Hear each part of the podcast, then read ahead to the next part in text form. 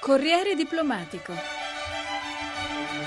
La politica estera e i suoi protagonisti.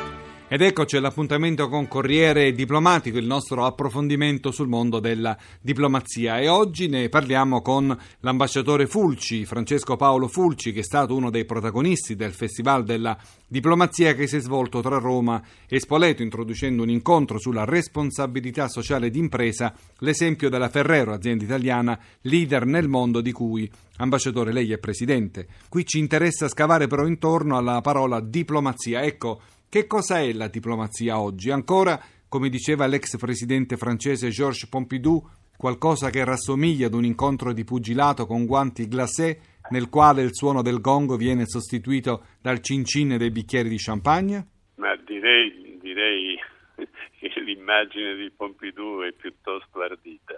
La mia esperienza più recente è stata soprattutto l'esperienza della diplomazia multilaterale e le posso assicurare che sia in quella che come nella diplomazia bilaterale oggi quello che veramente conta è il lavoro di squadra. Non è più tempo di solisti, di tenori, ci vuole uno sforzo collettivo, bisogna soprattutto avere sempre un team altamente qualificato, altamente motivato e soprattutto affiatato. Che poi sei esperto anche dei settori più diversi, perché insomma è finita l'epoca delle trattative segrete, delle valigette nere, dei documenti scottanti, tra l'altro poi resi noti da Wikileaks. Non è più la ricerca di informazioni riservate il ruolo della diplomazia, ma l'immagine, la cura dell'immagine del paese di appartenenza, la gestione dei contatti umani di cui lei era maestro quando all'ONU vinceva tutte le votazioni che riscuotevano l'interesse italiano. Ma grazie per aver ricordato quella stagione che è ormai molto lontana nel tempo. Però quando ripenso proprio a quel periodo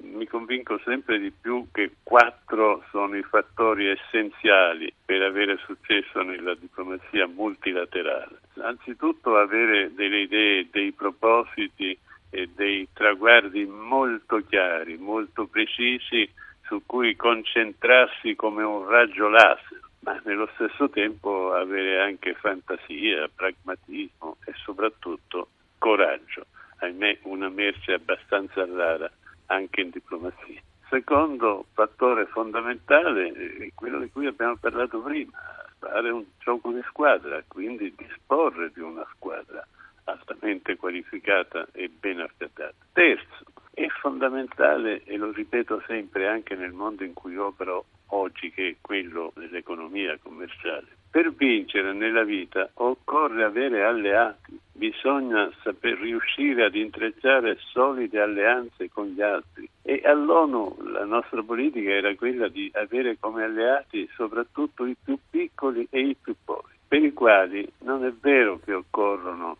mezzi finanziari cospicui, eccetera. Quello che conta è usare sempre una politica di grande rispetto, di grande considerazione, perché la dignità umana, anche a livello dei rapporti diplomatici internazionali, mi creda, è un bene impagato. E l'ultimo, l'ultimo fattore essenziale per avere successo e ottenere il sostegno costante del mondo politico. E come lo si ottiene? Lo si ottiene principalmente attraverso i media, attraverso l'opinione pubblica, perché il mondo politico non fa altro che cercare di capire e interpretare qual è il mood di una nazione, della gente. E quando si combattono battaglie sacrosante come quella che combattemmo all'ONU per non far escludere l'Italia dal Consiglio di sicurezza come altri volevano, avere questo appoggio. E noi in quell'occasione l'avemmo e come l'avemmo. Senta, non soltanto perciò più i rapporti fra stati, ma anche ambiti economici, lo ricordava lei poco fa, sociali. Oggi si parla anche di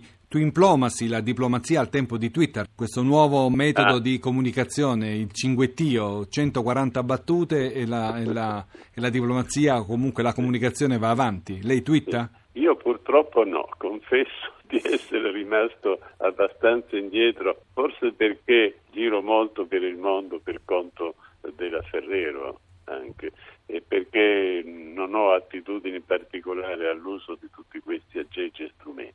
Però mi rendo sempre più conto che non c'è dubbio che tutto questo personalizza molto le attività, anche quella diplomatica, quindi sono degli strumenti che bisogna saper però maneggiare con molta cura, guai a farsi prendere dall'impeto di dare una risposta immediata a qualcosa che si ritiene per esempio non positivo e bisogna sempre ragionarci sopra e pensare bene ma che affetto avrà quello che io vado ora a cinguettare come diceva lei Insomma, maneggiare, se mi permette il gioco di parole, con diplomazia questo, questo sistema, questo nuovo mezzo di, di, comunicazione velocissimo che tanto si sta imponendo. La diplomazia, però. Molto rischioso. Ecco, molto rischioso, le dice. Perché rischia comunque di, di, di strappare una risposta non meditata. Proprio quello, quello è il grande rischio, che può causare molti danni, molto di più del rimedio che si intende apportare. Ecco, oggi però la diplomazia ha guadagnato la prima pagina dei giornali di tutto il mondo, dalla Siria al nucleare iraniano, i contatti fra cancellerie hanno portato a passi avanti inimmaginabili soltanto un mese fa. È proprio così, perché eh, purtroppo c'eravamo illusi che con la fine del mondo bipolare, quando il mondo era suddiviso in due blocchi, sarebbe regnata nel mondo la pace. Ahimè, eh, ai due blocchi si è sostituita una proliferazione di conflitti regionali che sembra non avere mai fine. Temo che purtroppo questo faccia anche parte della natura umana e quindi finché ci sarà il mondo, finché ci sarà l'umanità, ahimè ci saranno contrasti e questi contrasti spesso sfoceranno in violenza, deprivazioni e tante sofferenze per tutti. La diplomazia ha il compito di evitare questo, ha il compito di cercare di lenire in queste situazioni, ha il compito di spiegare a tutti che la pace è un bene supremo, un bene impagabile, un bene per il quale bisogna trascurare qualsiasi altra cosa. Tutti i commentatori danno atto che il protagonista di questo nuovo eh, afflato che accompagna questi mm, scenari internazionali è proprio l'ONU, il Parlamento più grande del mondo che ha finalmente riacquistato la sua centralità. L'ONU lei lo conosce bene, lo ricordavamo prima, per molti anni è stato il nostro rappresentante al Palazzo di Vetro. È una stagione felice questa per le Nazioni Unite. Vede, l'ONU nella sua storia ha sempre conosciuto alti e bassi, una specie di altalena. Io ero un giovane funzionario quando sentii dire personalmente al primo ministro indiano il Pandit Nehru questa frase. Se l'ONU non ci fosse bisognerebbe inventarla. E aveva perfettamente ragione, perché al dunque, al momento della crisi, il luogo, il foro più naturale, più immediato, direi quasi quello automatico, sono le Nazioni Unite, dove ci si parla e, e attraverso il dialogo che spesso ci si capisce, si comprende meglio e si possono evitare guai. A proposito di India, è un momento invece meno felice per le relazioni italo-indiane a causa della vicenda dei Marò, bloccati ormai a Nuova Delhi dallo scorso anno. La diplomazia qui non riesce a trovare una soluzione.